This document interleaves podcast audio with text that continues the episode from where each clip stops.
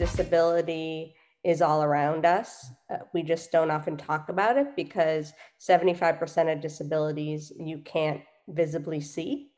And I happen to have a physical disability, and people react to my physical difference in a negative way in most cases when it comes to the employment world specifically because they assume that because I'm a person with dwarfism, I stand four feet tall as an adult, I must only have the capabilities of a child. Mm-hmm. And it's assumed that I can't do the job that I'm applying for. So I think what's important is for companies to put it out there that they're willing to make an accommodation for someone at any part of the application to interview to onboarding to promotion process.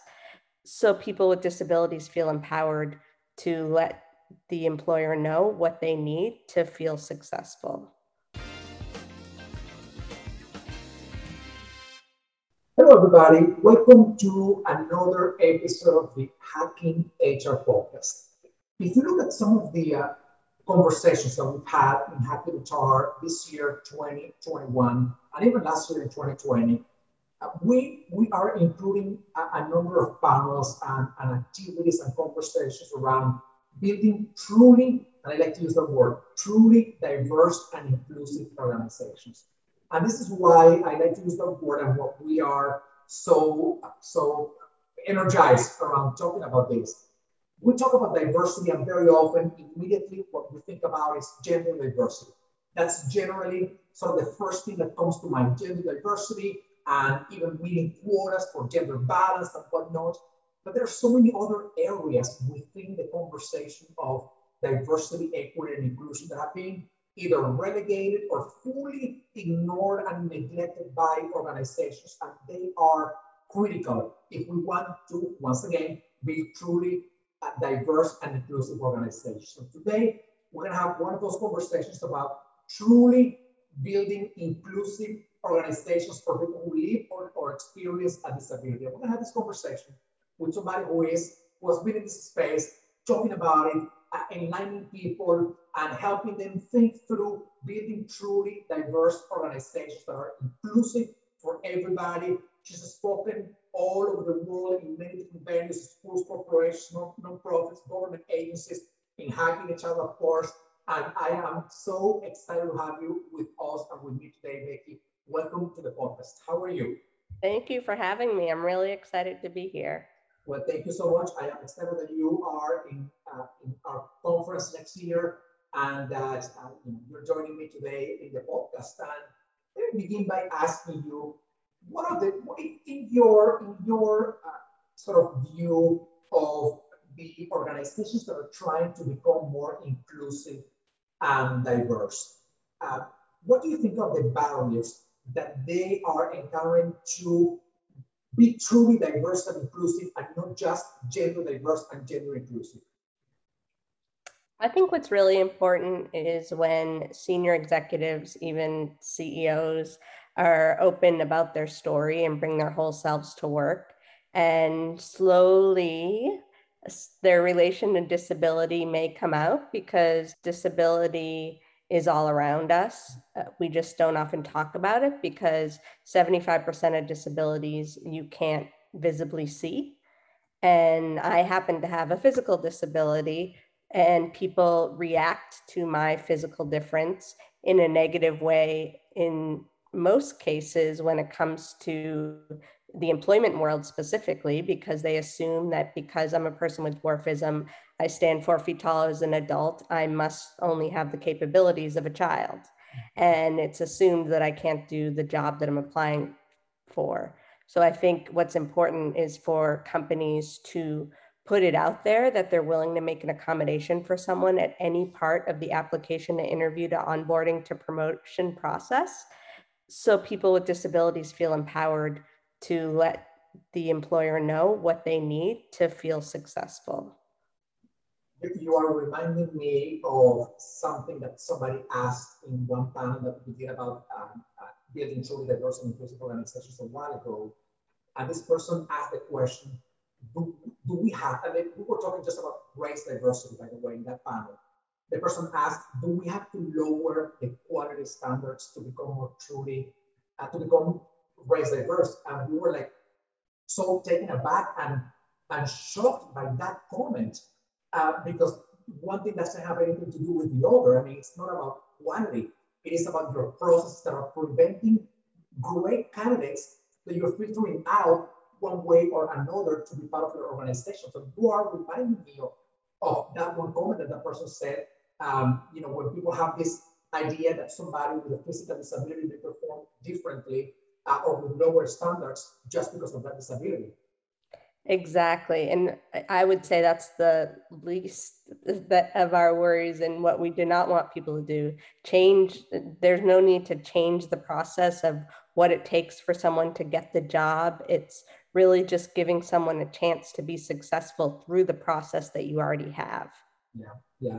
What, what do you think, what elements do you think need to be in place in order to, uh, to be not only this truly inclusive and diverse organization that we're talking about, but equal in a way that is providing people with the tools, the resources, the infrastructure uh, that they need to succeed in their work. Well, kind of what you were talking about, about changing the standards. I think when a lot of companies think about diversity and inclusion, they're just thinking about women or people of mm. color, and they're not necessarily thinking about LGBT inclusion and disability inclusion. I would say that historically, LGBT inclusion has made a little bit more progress than disability. So that may be part of a conversation more often than disability. But we need to see it starting in the culture. The culture has to talk about disability being part of the puzzle of the organization and that they are inclusive of people with disabilities. And that takes including it in your diversity and inclusion statement, encouraging people who are allies or people with disabilities themselves to form an employee resource group that can then be the group that the whole organization can tap into when you're thinking about marketing services and products to the disability community as consumers. It's also very important to think about digital accessibility. A lot of companies are really making sure that they can get at all their customers. So they make their websites outward facing more accessible, but they forget if there was someone with a disability who wanted to come work at their organization who can then help them better serve their customers.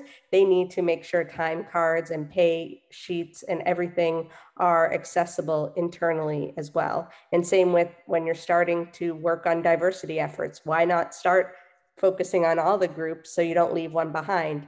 When you're starting to work on digital accessibility, think about outward facing and inward facing at the same time. And then with recruitment strategies, putting it out there, you're willing to make an accommodation wherever you can make those touch points. It shows that you're willing to be an inclusive organization if someone lets you know that they need assistance because you're already putting it out there and welcoming them not just celebrating new hires with disabilities. Let's celebrate and support people with disabilities to move up the ladder. We want to see more people with disabilities in board roles.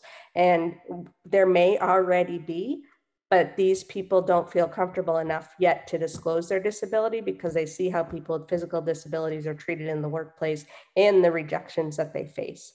In the pandemic, more specifically, we need to think about yes, we've found out that people with disabilities can be successful working from home, but there will be people with disabilities who want to go back to the physical workspace. And we shouldn't isolate people with disabilities and shouldn't make our workspaces less accessible because we found this new idea that people can be successful from home we want to be part of the whole equation. Everyone should have an option to do one or the other and not just be confined to working from home away from everyone else.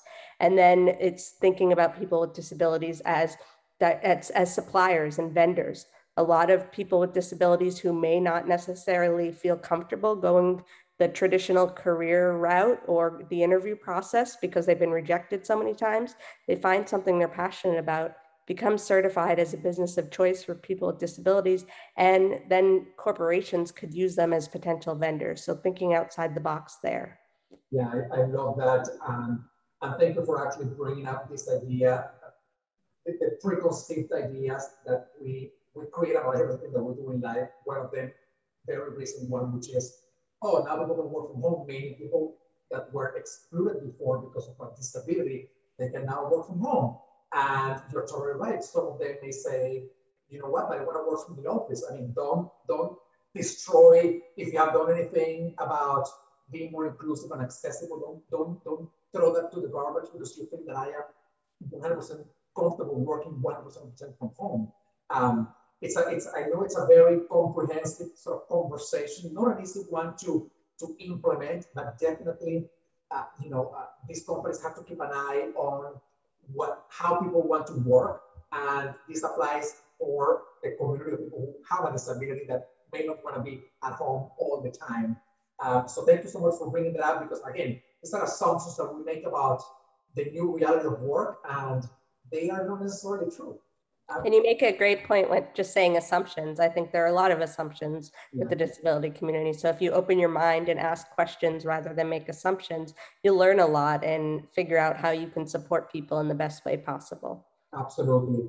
Uh, let me ask you this, and I don't want to oversimplify the complexity of any of the things that we're talking about. But if you had the magic wand to change a couple of things that you say, if we change these two things, across the board in organizations, we can generate 80% of a positive impact. And I don't want to oversimplify, I know this is a complex topic, but very often I have found not only in terms of inclusion of people with disabilities, but even the more traditional thinking around inclusion and diversity, which is around gender and race. Very often I found HR leaders struggling to where to begin. You know, where, what's the what's the start of the journey? And, and I want to provide them to, to you and advice of what they can do right away that can generate you know, big positive impact. So that magic wand that you can wave, a couple of things that you would say, we gotta change these two things and things will start to move forward. What would those things be? I think one of the biggest things that prevents people from doing the work is being afraid of saying the wrong thing when addressing the needs of the disability community and I often give a resource out that I serve on the board in the National Center on Disability Journalism at Arizona State University. And there is a thing called a Disability Language Style Guide. And I think everyone should read that and figure out what are those terms, but also don't let it prevent you from doing the work to be more inclusive. I like that. Um, and it's, um, it's true. And, and I gotta say, sometimes even you know, myself that I, I, I spend a lot of time learning how to properly address uh, you know, things, situations, uh, qualities and whatnot. Sometimes I get a little, uh, and probably because this is my second language too, but I get a little stuck in the kind of words that are appropriate um, to use. And um, so I'm glad that you are mentioning this. Anything else that you think could be, could create significant positive change uh, in the workplace in terms of becoming truly inclusive and including people who live or experience disability? I think it's important for every organization not just to have the disability conversation in the HR or diversity department. So even if they are already on this journey and thinking about disability inclusion, have it embedded in all of your departments and have it be a conversation piece in all of your departments because there are going to be people with disabilities who don't want to play the D&I role or the HR role and they want to just go to work as another profession that may exist and they just happen to bring their disability and problem solving skills to the workplace. So don't just think of disability in one area. I use the entertainment industry example a lot because that's where I spent half of my the beginning of my career. And they forget that people with disabilities can be in creative roles. These big corporations are starting to get better at hiring people with disabilities but still only thinking of people with disabilities for those business stem type roles and not thinking about creative opportunities. Yeah i love that. And and um, i love that you're mentioning that this is not just hr uh, right. it is it is something that has to be embraced and fully you know, people across the organization have to become fully accountable to being this kind of inclusive organization that we're talking about. And by the way, this is uh, this is not just a problem that goes, you know, along the lines of, of uh, building truly inclusive organizations, but there are many other people processes that the rest of the organization, you know, throws at the hands of uh, or at the backs of HR, and they forget that they are corporate processes, business processes, and they should not be just in the hands of HR. Um, and I think HR should also feel empowered to challenge the executive mindset. So if the CEO isn't yet talking about their relationship with disability or their promotion of inclusion of people with disability, have HR who's on the front line encourage the team to be more inclusive and set that example and hopefully executive leadership will catch wind of it. Yeah, absolutely. Becky, as we get closer to wrapping up our conversation, I want to ask you one more question. When we think about building organizations and cultures that are inclusive for people with disabilities, from the from the standpoint of HR, to be effective at doing this, to be effective at shaping this culture, thinking about the policies, the structure, the system that we need to have in place to build these kinds of organizations. What skills do you think HR uh, professionals need to learn in order to be effective in this? I think they need to probably stop thinking that they need to learn so much because they don't need to do much differently. I think it's just feeling empowered to stand up for candidates who you believe in, who you think are going to do well on the job, even if others may have doubts or make comments.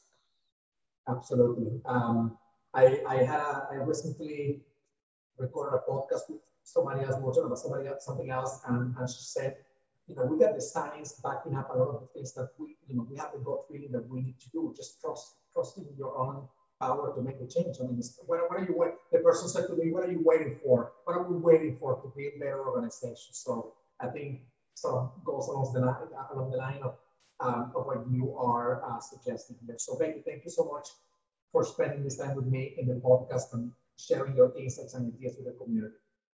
Thank you for having me. Thank you. Thank you, everybody. Stay tuned. Uh, I almost threw my papers. Uh, stay tuned for the next episode of the Hacking HR podcast. I will see you also.